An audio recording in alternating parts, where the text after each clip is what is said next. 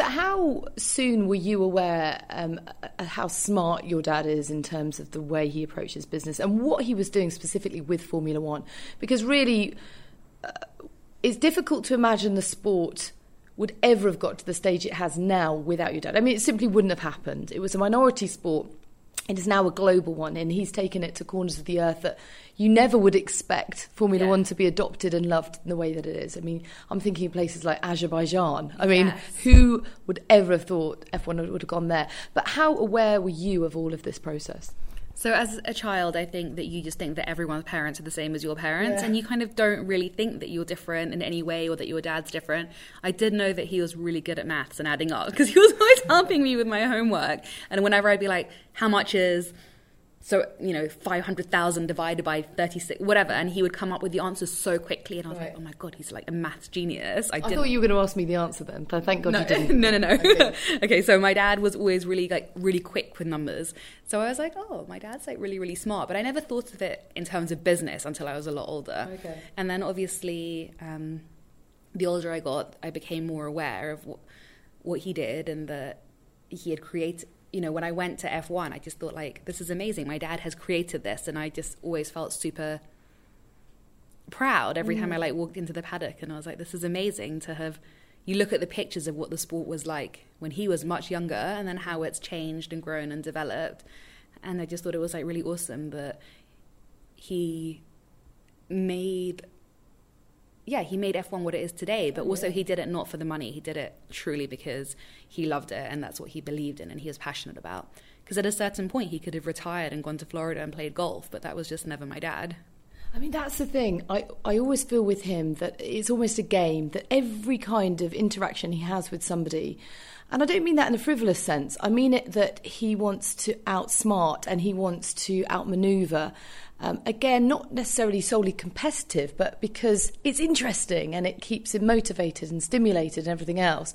So he, it's not something he could ever really walk away from. I mean, even now, it feels very strange not having him in the paddock. I know, it is. It's, it's really strange for me. But the thing is that I think that being the way he is, like you say, always being one step ahead and always thinking ahead and everything is kind of like a game, I think it's kept him so young. I mean, he's just turned eighty-eight and it's literally not like talking to an eighty-eight-year-old. No. He's... so fit, he's so sharp, he's just, yeah, I think it, I think that doing something that he cares about and that he's loved and that he's so passionate about has kept him really, really young. Mm. Um, there's so many anecdotes that fly around about him, and I'm sure some of them are urban myths, but I love a few. One of them was that, and it's a really small example of what we've been talking about, that um, Pirelli wanted to do um, cowboy hats on the... Um, podium instead of baseball caps. Okay.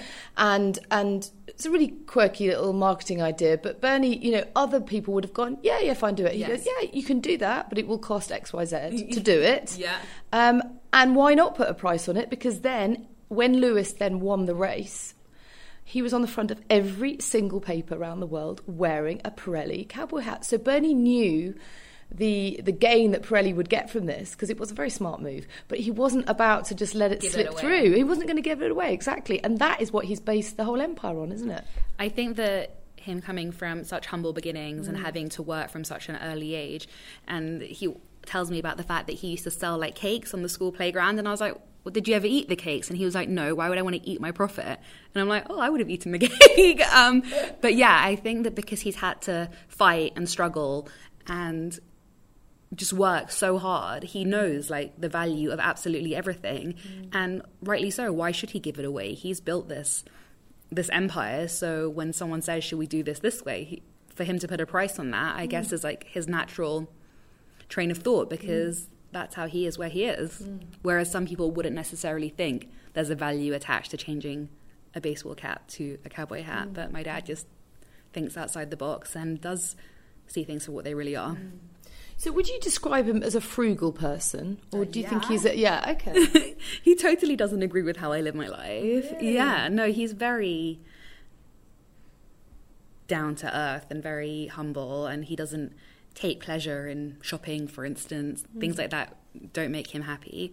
Um, so what does make him happy? Doing deals? Doing deals, saving pennies, like... Um, buying something that's on sale, getting a great deal on something. Really? That makes him truly happy. Really? Yeah. Yeah. And so, and so do you get your kind of more extravagant side from your mum? I don't know who I get it from. Listen, I've married someone that's actually quite like my dad in that sense, so I've reined things in, in the sense that Jay's like, okay, shop around, get a quote. Don't just like pay the first person that tells you it's this much. So actually, like, both the men in my life are actually quite similar in that way. And that's quite good for me, because I'm like, I guess, yeah, it, it's good to have someone that looks out for you. So Jay is like, so many people want to rip you off. Mm-hmm. They know that you like have money. So actually, don't be silly. Let's take our time. Let's shop around, et cetera. And it's really sweet that Jay takes care of me in that sense. Mm. And it's kind of funny because I've ended up marrying someone that's like my dad in that way, because my dad would never just pay full asking price. He's always asking for discounts and haggling. I remember I wanted a bomber jacket when I was eleven. I was desperate for this bomber jacket, and he took me into the store and they said it was like, I don't know, eighty pounds or something, and my dad was like, I'll give you forty. Like, we were in like, like Moroccan market haggling. I was so ashamed. Anyway, needless to say, my dad got the jacket at the price he wanted to pay for it, and that was a lesson well earned. I tell you what, they say that everyone can be bartered down on everything. Apparently but, so. But like you, I would just cringe. cringe. I don't know why. I would, I'd almost want to pay them more as an apology. But why is that? There's something in us. I guess everyone's different in their personality, but my dad has worked so hard for every single penny, and I think that his yeah I think he just appreciates it, because he, I've never not had anything. Mm. And obviously I'm appreciative of money, and I know that I'm super lucky and very fortunate and privileged, but not in the sense that I sold cakes on and pens on a playground mm. Mm. in school. And I think that does actually play a huge role. Mm.